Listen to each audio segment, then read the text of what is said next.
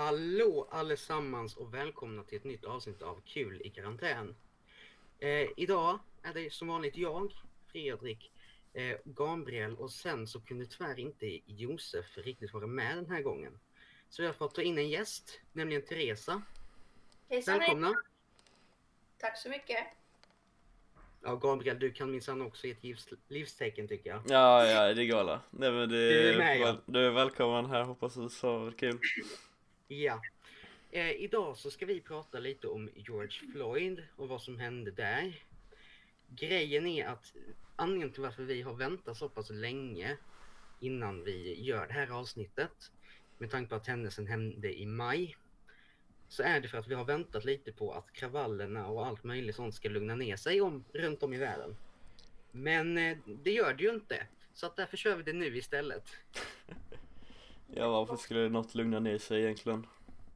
Nej då, amerikanarna har ju en tendens att när de väl börjar slåss för något så no going back. Lite så. Eh, en sak som är viktigt att tänka på i dagens avsnitt är också att vi är inga advokater eller har någon form av utbildning i lag och rätt.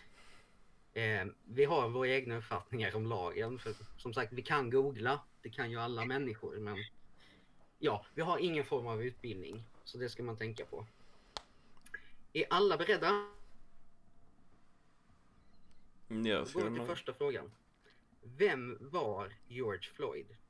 Ehm, George Floyd, eh, han var en svart amerikansk man som avled den 25 maj 2020. Och han var eh, 46 år gammal. Så under ett gripande där han greps för att ha försökt handla med falska sedlar i Minneapolis så var där en eh, vit polisofficer, Derek Chauvin, som satte knät mellan skulderbladen och nacken på George Floyd så att han inte kunde andas samt tre andra poliser som var inblandade. Ja. Eh, ja, det var väl det korta egentligen. Jo, Men vad var det egentligen som hände? Vad jag har sett och hört så var det ju väldigt mycket att han försökte stå emot. Eller det Mm. även var att han försökte stå emot för han tyckte att eh, det, han gjorde inte något fel, eh, de var riktiga, jag vet inte. Men och att de, att de då, polisofficerarna tog till eh, tillräckligt våld som de får använda lagligt. Och vad de tyckte behövdes göra och att då olyckligtvis kunde inte han andas för att han fick ett knä mellan skulderbladen. Mm. Och Mm. inte för oss som, men sånt händer lite. Det är, det är jävligt synd att det hände, men det hände liksom. Ja, och sen så kan ju jag från min sida tänka lite så här att vill man inte ha med polisen att göra kanske man inte ska göra dumheter.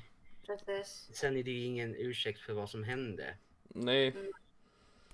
Liksom det är ju fel från båda hållen så att säga, både från polisen och eh, George Floyd i och med att han gjorde något dumt och ja, det är då fel för att han dog för det. Det är ju väldigt fel.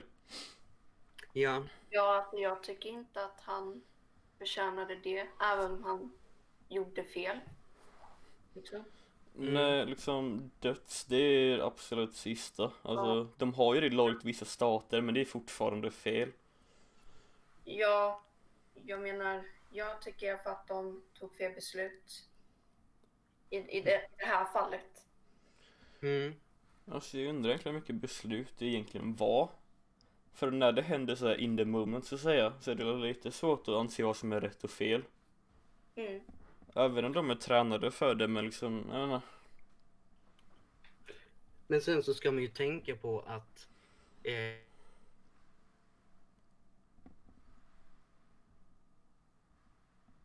eh, till fem års fängelse 2009 för sin inblandning i ett väpnat rån. Mm. Ehm, så att eh, han var ju absolut inte oskyldig. Nej. Ehm, så att eh, poliserna visste ju det när de gick in i situationen och jag tror att det spelade mycket roll i hur de agerade också. Jo, Ja. men har man varit dömd förut liksom så lär det vara, men då är man liksom mer beredd. Om de har varit dömd förut så lär de ju veta det. Mm. I och med att det just var väpnat rån så var det ju ett relativt stort hot så att säga. Han kanske hade några vapen på sig eller någonting just då, men vet ingenting.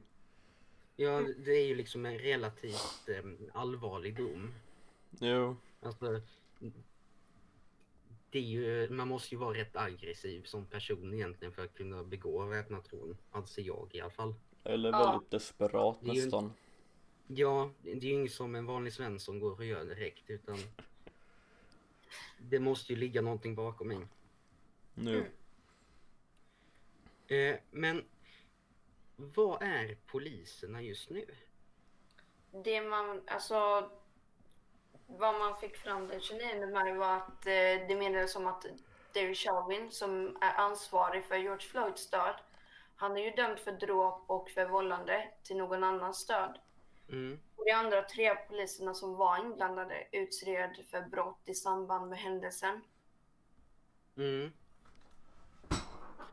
Och, och då kommer min fråga här.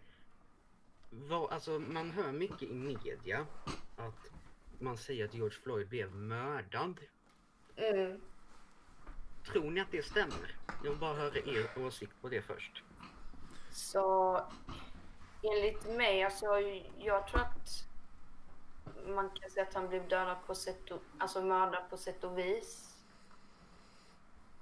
Mhm. Ehm, alltså det var ju inte något planerat att han skulle dö. Jag tror inte att någon hade egentligen räknat med det men eh, nu så blev det ju olyckligtvis så. Mm. Men är att som sagt, ingen av oss har någon form av lagautbildning. Mm. Alltså, vi kan ingenting om lagen egentligen. Vi, vi bara lekmän i frågan. Men jag har googlat och kollat i lagen. I Sverige så hade denna händelsen aldrig kunnat utredas som mord. Mm. Och jag ska förklara varför. Ett mord innebär att det måste ha varit planerat sedan tidigare att personen skulle dö.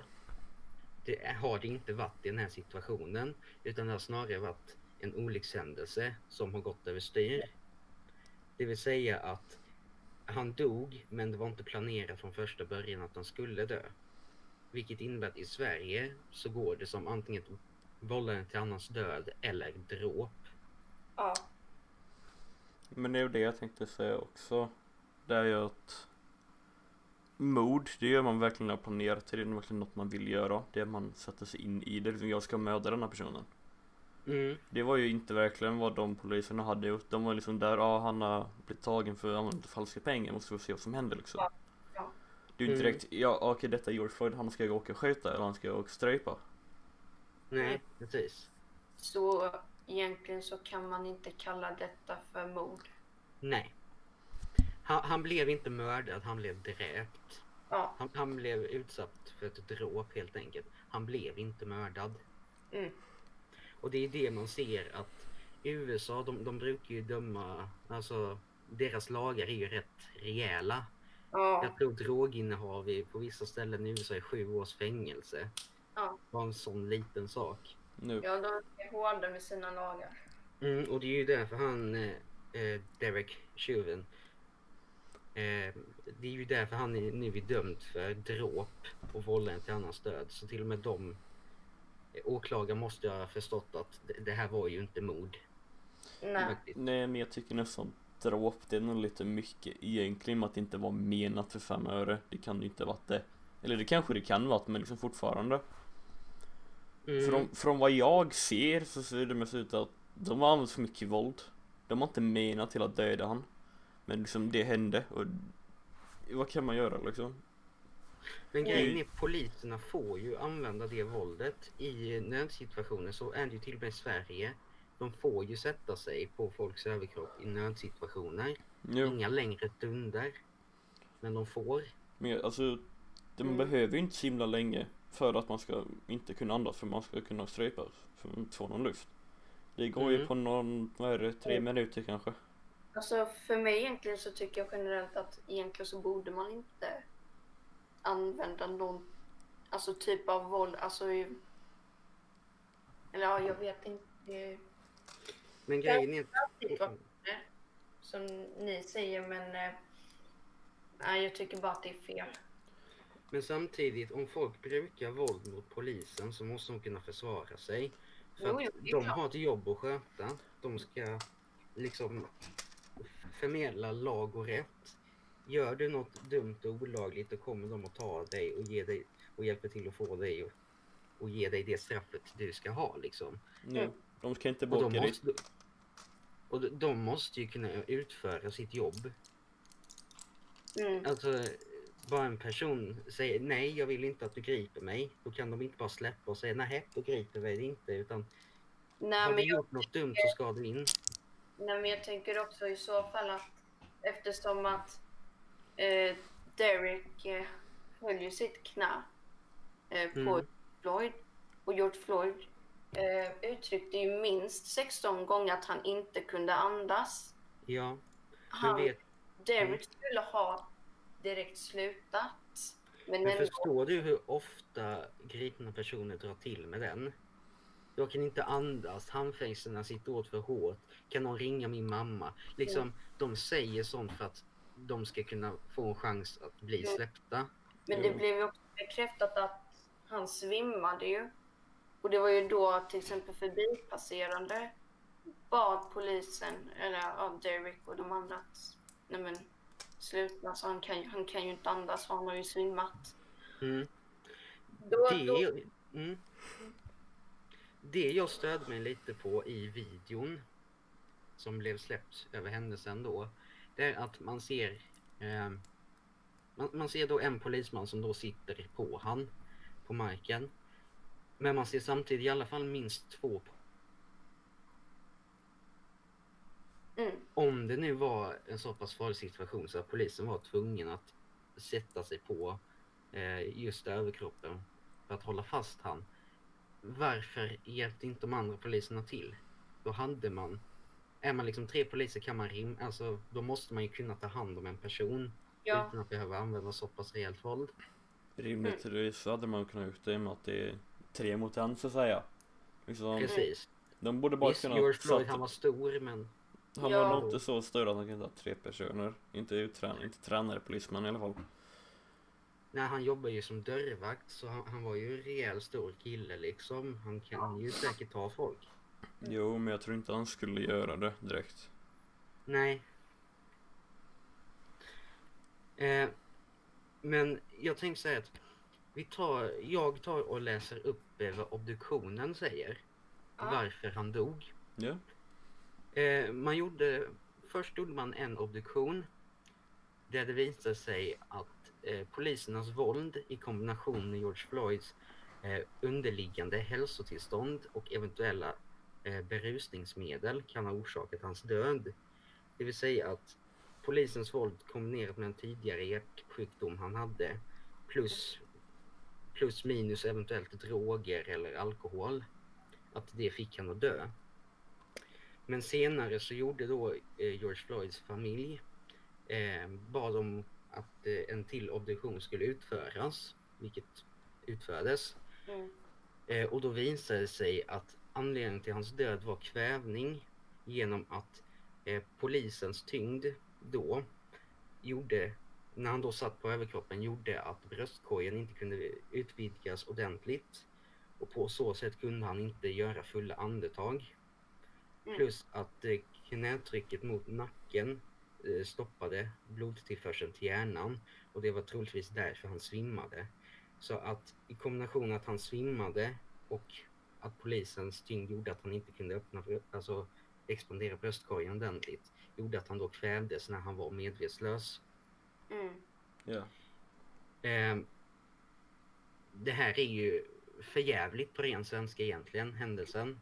ja, Som sagt, tre poliser ska rimligtvis kunna ta en person utan att behöva att den personen ska behöva bli berökt om livet liksom.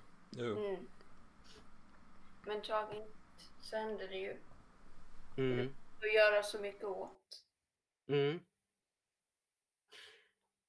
Eh, nästa fråga är enligt Black Lives Matter som har eh, gjort det här till en väldigt stor grej, Ja. vilket många ser positivt och många ser också dåligt på det. Mm. Alltså de har gjort det till en sån här stor grej i medierna att de har eh, att de protesterar och talar ut och hänger ut folk och sådant. Mm. Visst finns bra och dåliga saker. Men de säger att vad som sker i USA just nu är en fredlig tillställning. Mm. Det vill Ja. säga, ja, jag reagerar också på det. Jag skulle kalla det kravaller. Ja. Då är min Alltså, nästa fråga, är det kravaller eller en fredlig tillställning? inte Det är i alla fall ingen fredlig tillställning.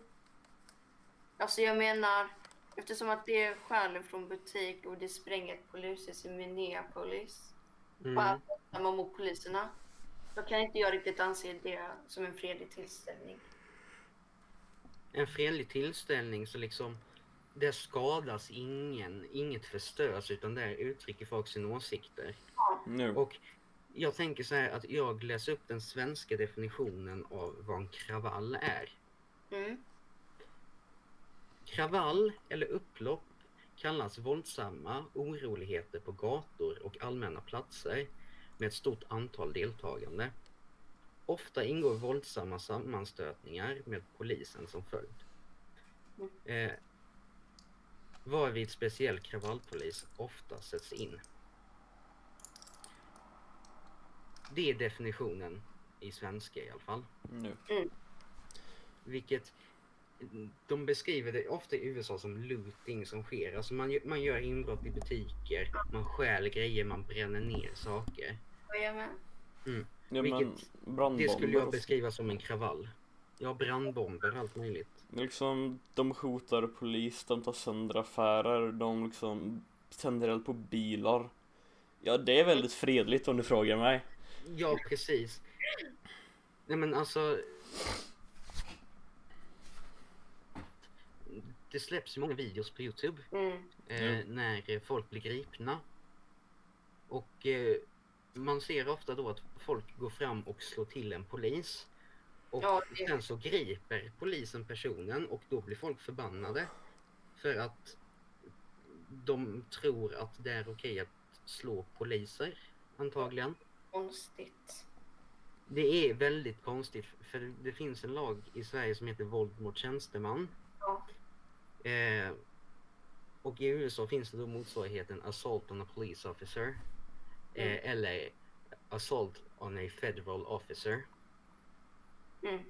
Eh, det är rätt grova brott. Jo, Så jag förstår inte hur folk kan tro att det är okej att utan anledning gå och kasta saker mot poliser eller slå poliser eller hålla på på det viset. För jag tänker ändå att alltså kastar protestanterna och folk skit mot polisen då måste ju ändå protestanterna och folket förvänta sig att de kommer få skit tillbaka för vad de gör mot poliserna. Ja, karma liksom. Ja, Och liksom är man en stor folkmassa och är aggressiv, otrevlig och faktiskt farliga mot ett få antal poliser. Alltså det kan vara 100 personer mot kanske 20 poliser. Jag tror nog det är mindre än det, men Ja, till och med det. Och man kastar saker och man slåss och slår sönder saker. Och så undrar folk varför poliserna skjuter när det är sådana här saker händer. Varför man skjuter med dels skarpa skott och kravallpatroner och sådant. Mm. gummikulor och tårgas och annat liksom. Mm, mm, barnpåsar. mm. För jag menar, som sagt, de har ett jobb att sköta. Mm. Och om de ligger nedslagna på marken för att ett gäng anarkister, vilket jag faktiskt skulle vilja beskriva dem som, de vill inte ha någon överman som bestämmer över dem. Nej. Mm. Eh, ja, de kan ju inte utföra sitt jobb om de ligger medvetslösa på marken. Nej, Det, precis. det är ju lite jobbigt att göra någonting då. Det är lite svårt att göra. Liksom, Det, har man blivit nedslagen, då är det lite jobbigt att göra sitt jobb och hålla ordning på folk liksom. Eller ja, Kling och lagen. Klang kan inte riktigt göra sitt jobb när Kenta Kofot har kastat en sten i huvudet på dem. Nej. Det går liksom inte riktigt. Nej. Ehm, ja. Varför tror ni att det är så mycket skadegörelse? Del för att folk vill göra en poäng av det nästan. De, men de går ju till överstyr. Ja, Liksom- de vill ju om man ska göra en poäng så behöver man inte råna en butik liksom. Det brukar vara lite för långt. Nej, då sabbar man ju bara för butiksägaren liksom. Jo, men Ja. det är också något jag tänkt på om att de protesterar, kastar, gla- kastar sten på glas och glasdörrar och sånt och förstör småbutiker. De kommer behöva Mm. stänga och gå i konkurs och då blir ekonomin förstörd. Mm. Precis. Men alltså jag kan förstå att folk vill visa sina känslor, uttrycka sig när något är fel och göra sina röster hörda. Men liksom att spränga ett polishus är kanske inte det bästa sättet att göra det på. Alltså, Nej. Finns och sen det är bättre saker? grupper som vill. Alltså skapa bråk med polisen. Mm. En av de största organisationerna som är ute och slåss i USA just nu, utöver Black Lives Matter, är organisationen, om man ens kan kalla det för det, eh, Antifa. Ja. Det vilket lät är då förkortning för, det, det är förkortning för antifascista. Mm. Eh, det är en organisation som är känd för att gå svartklädda, alltid maskerade. Eh, de vägrar att föra en konversation utan de tar alltid till med våld. Mm. Eh, de är riktigt kända för att vara våldsamma. Mm. Det har gått så långt att eh, amerikanska staten har utnämnt dem till en terroristorganisation. Ja, det är sjukt. Ja, Då borde man kunna överväga. När man blir utkallad för terrorist, då har man nog gått lite för långt, eller vad säger ni? Då har Mm. man ju gått över gränsen. mm.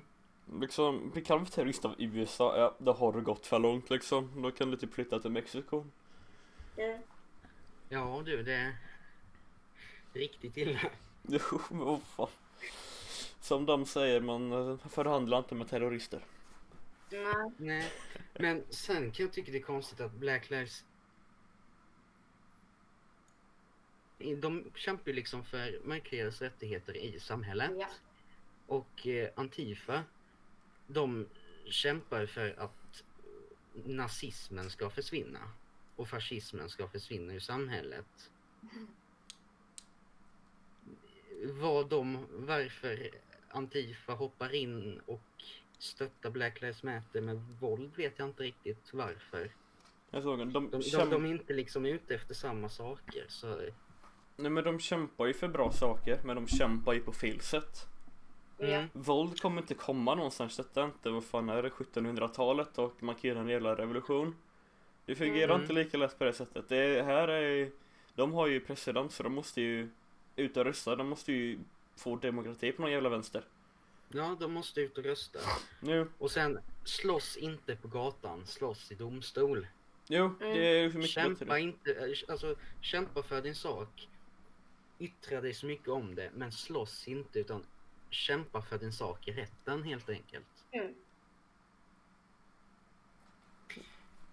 Eh, varför tror ni att folk i andra länder, det vill säga andra länder än USA, engagerar sig för just händelser som händer i USA Nej, på men det här alltså, viset? jag tror att folk i andra länder reagerar på detta som hänt i USA för att det dels handlar om en svart person. Och det är ju dels för att svarta människor har ju fått en massa diskrimineringar och behandlas som skit och slavar sedan 1800-talet. Alltså då det började att göra svarta människor till slavar. Så liksom, och under 70-talet var det ju årtiondet då det uppmärksammades ännu mer. Eh, och folk som började protestera för svarta människors rättigheter. Mm. Så jag Jag tror det var en del av... Jo men, det, det är ju väldigt fel att behandla man olika för man är svart, vit, om varför man kommer ifrån, vad man har för kön, vad man har för sexualitet och det. Det är väldigt Mm. fel. Men, något som händer i USA påverkar oss i Sverige på ett negativt sätt, det är inte okej. Liksom, Nej. då har det gått lite för långt. Ja, det är jävligt fel att det händer. Ja, Att proces- protestera och göra våld, det är inte lösningen i detta fall. Det kommer aldrig vara. Mm. Och en, en sak jag inte förstår riktigt, det är att ni kommer ihåg när det var den här Black Lives Matter demonstrationen på Plattan i Stockholm? Oh Mm. ja. Hur fullt med folk det var där. Ja. Men samtidigt, ni kommer ihåg den här 17-åriga Vilma som blev mördad i förra året? Ja. Uh, Henne, Nej. henne har man inte demonstrerat för. Man har inte ens visat någon form av intresse genom att alltså samlas för en minnesstund eller på något sånt sätt. Varför är det så att folk samlas i stora mängder och demonstrerar för en man som har dött i USA men inte för en tjej som har blivit mördad i Sverige? En ung tjej som har blivit mördad i Sverige. Jag tror ju då att det är för att ett, för att det har varit väldigt mycket rasism i just USA. De har ju, de har liksom haft KKK, de har haft alla de här skiten där. Mm. Och det har varit mycket om police brutality, att de tar i för mycket våld, just poliserna. Mm. Och sen att detta blir, att det här, går ihop under, och att det är corona, det är att folk, då blir folk bara arga, de kan inte göra någonting, de får inte lämna sina hus. Det är liksom, polisen tar till för mycket våld. Eh, Mm. Det hände på en svart man, oturligt nog. Och liksom just de tre sakerna, det blir en jävla protest det. Mm. Men har det blivit några förändringar i samhället efter händelsen? Har Ja, man gjort ändringar på något sätt? Alltså. I USA, om man kollar där i samhället och så. Där har de ju till exempel... ehm, eh, där har ju liksom olika monument eh, lagt, alltså, tagits ner i många städer. Mm. Och universiteter och städer i södern har ju också bytt namn på till exempel byggnader och väggar som har sydstatsföreträdarens namn. Mm. Det förstår jag mig inte riktigt på. Nej. Visst, de säger, visst, USA har ju inte haft den mest rena historien. Det, det har ju inte Sverige heller. Men liksom, hur lär man sig? Mm. Man, påmin, alltså man påminns i skolan, man utbildas om det. Att det här hände historiskt, det var dumt, gör aldrig om det. Mm. Och jag tycker att lämna statyerna kvar. För att så fort du går förbi statyerna då kommer det påminna dig om vad den personen har gjort Ja. eh, och vad som har hänt historiskt. Allt det dåliga och allt det bra. Ja. Vilket då påminner oss att just det, han gjorde det där, det var inte bra. Då kommer jag ihåg det, då gör vi inte så. Nej, precis. Nej men det är som, vadå, vi hade första världskriget, sen hade vi andra, vi har nästan börjat tredje. Vi har haft en stor pandemi i hela jävla världen. Det har vi haft flera gånger förr. Folk stannar Ja. inte hemma, folk lyssnar inte. Vi har, vi har haft prot, eh, protester för svarta förut. Det har gått väldigt bra men det har varit jävligt mycket våld vid dem också. Det har det varit igen och igen. Det är, det, vi går i samma mönster, vi kommer förstöra oss själva och varandra. Ja, Det, det är så det kommer bli. Vi, vi upprepar alla, miste- alla så här, misstag vi har gjort och vi går bara i en, vi gräver en djupare grop snarare. mm. Men tror ni inte att det är lättare att vi upprepar det dåliga historien om vi tar bort alla statyer? Jo. Alltså, jo. Det tror jag. Mm. Ja. Alltså. Jag menar, det är ju viktigt att till exempel kommande generationer får veta vad som faktiskt har hänt i historien. Mm. För att det är liksom händelser som, inte, som man inte ska glömma. För det är ju riktigt allvarliga händelser. Mm. Sen att sätta upp statyer tror jag inte man behöver göra. Utan det är ju bättre att prata om. Men å andra sidan, om du har fått lära dig i skolan om historia och du går förbi en staty så kanske det blir så här och just det han har vi pratat om i skolan. Han gjorde det här som var väldigt bra men också det här som var väldigt dåligt. Så vi Ja. kanske ska upprepa det bra han har gjort men skippa det dåliga. Mm. Jo, att men det blir lite påminnande. det är ju så det är men det har ju inte Mm. fungerat direkt om man säger så för det är fortfarande, vi upprepar fortfarande samma misstag. Och det blir fortfarande Mm. samma utkomst. Ja. Men tänk om vi inte skulle snacka om någonting av det egentligen och inte läsa om det i skolan. Hur skulle det bli då? Mm. Det, det är ju något vi inte kan besvara och det är något som är jävligt dumt egentligen. Men det är Ja. något man skulle, jag skulle vilja ha svar på det i alla fall för att veta lite vad som händer. Mm. Mm. För det är något som kanske kan ändra hur vi beter oss och vet du, hur alla andra kommer bete oss. Mm. Ja men det är just det här att för att ändra någons beteende så måste man ju lära sig av dåligt man har gjort innan.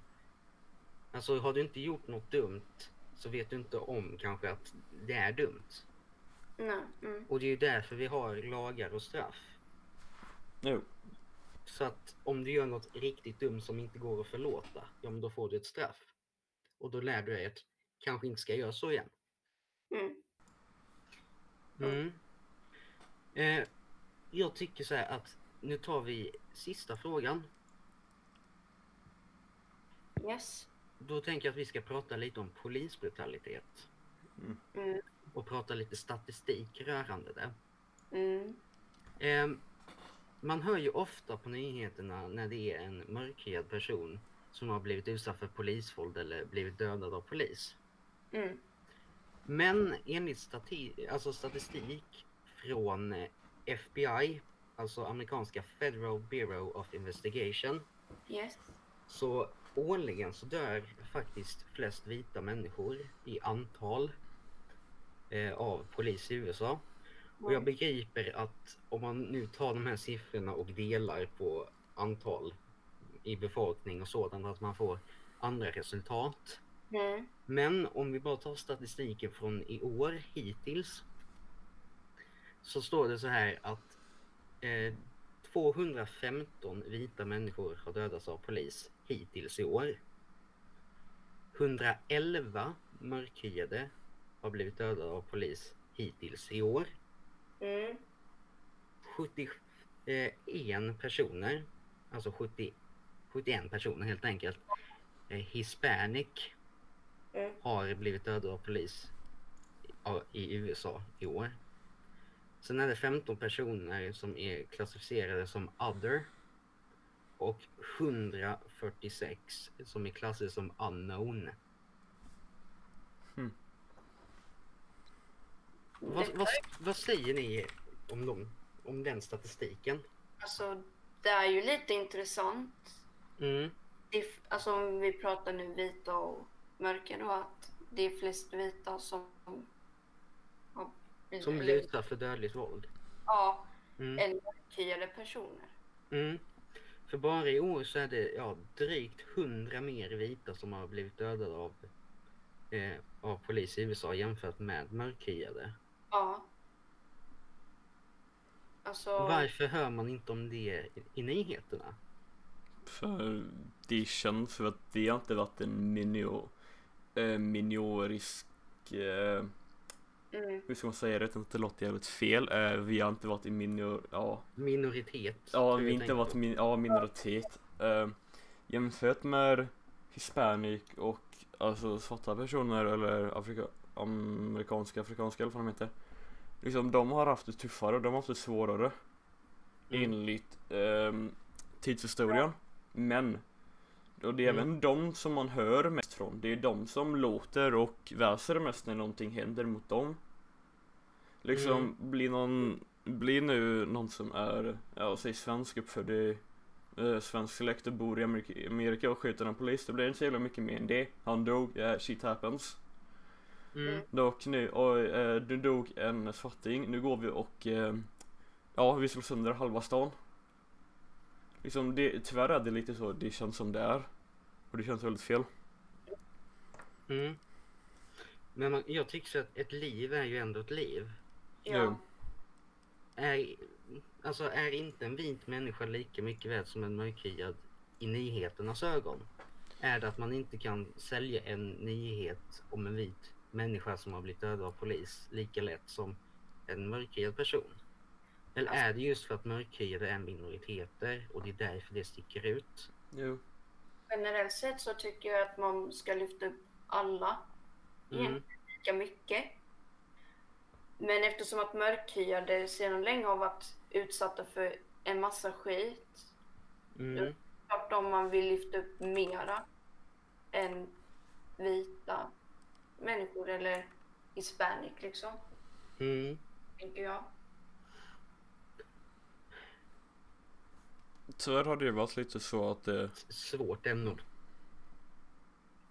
För man kan ju ställa frågor men man får, det är svårt att få svaren liksom. Ja, man kommer inte få svar på allting Nej. som man undrar över. Men då har jag en liten följdfråga här. Eh, I USA så har många polismyndigheter köpt in eh, så kallade bodycams. Det vill Ja. säga en liten kamera som poliserna bär på sig. Ja. Som då filmar och spelar in ljud eh, för varje händelse. Som eh, då alltid egentligen spelar in. Men eh, den spelar in 30 sekunder före du trycker på startknappen på kameran.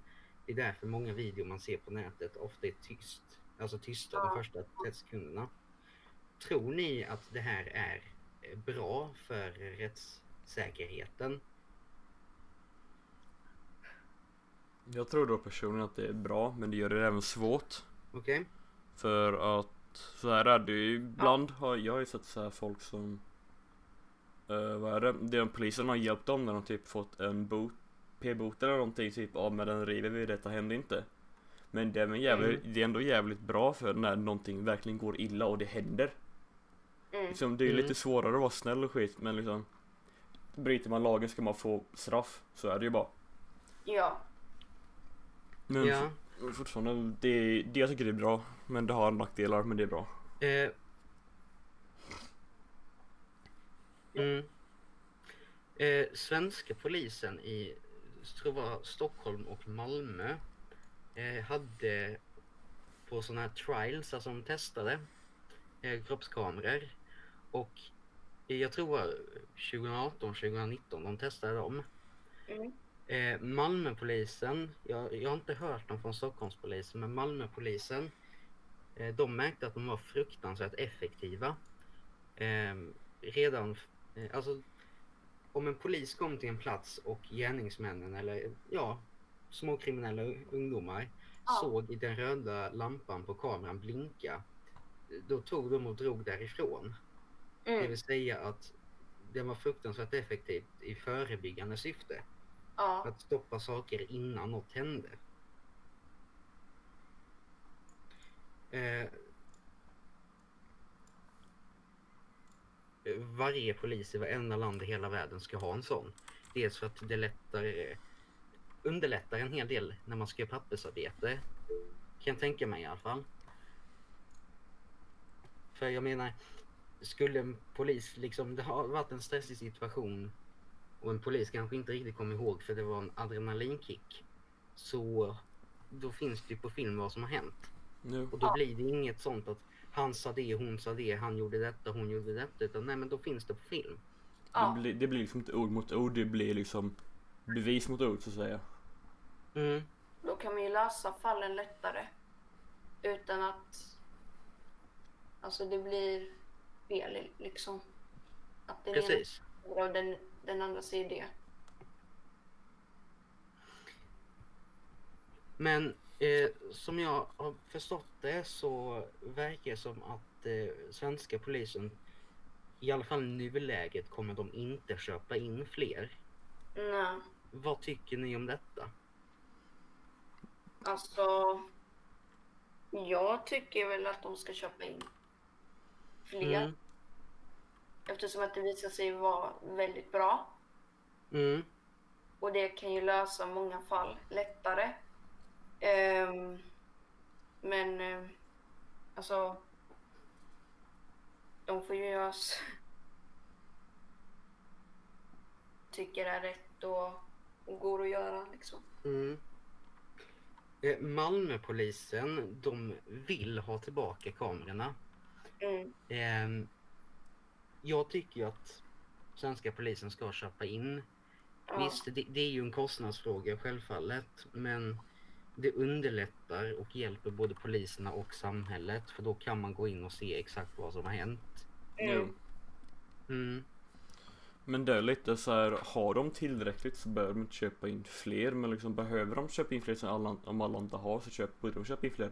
Men i slutändan är det hur mycket budget kan vi ge polisen? Hur mycket, kan vi, hur mycket pengar har de att spendera liksom? Ja. Mm. Det, det blir den slutgiltiga frågan egentligen. Precis. Ja, allting har med pengar att göra.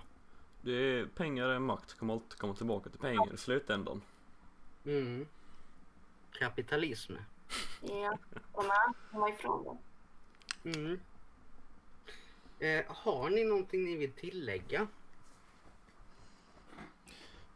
Ehm, Eller ni har något särskilt i ämnet ni vill prata mer om? En sak så här övrigt när det kommer till poliser och deras våld. Mm. Just det här om barn. Alltså, jag kan fatta att polisen behöver dra in med våld om ett barn har gjort fel och använder våld mot polisen. Mm. Jag tänker ändå att det finns ju tydliga gränser på hur långt man kan gå. Alltså som polis och använda sitt våld mot just barn. Jag menar, det är fortfarande barn. Ja, men barn kan också vara våldsamma. Du, Jo, det är ju saken är, det är ju något polisen själva måste se hur mycket våld de kan använda, hur mycket de får. liksom. Men, ja. Mm. men fortfarande, barn brukar då ha en tendens att vara mer aggressiva, att de blir arga och försvarar sig själva i situationer de har satt sig i. Mm. Så det är också någonting de kommer försöka försvara sig, de kommer försöka säga nej jag har inte gjort detta, detta är inte jag. Eller typ springa iväg eller försöka slåss om det. Men Mm. då måste polisen själv anse, okej hur mycket våld kan jag använda innan det går för långt? Mm. Det, det är ju egentligen det det svåra ligger i, hur mycket våld kan man använda?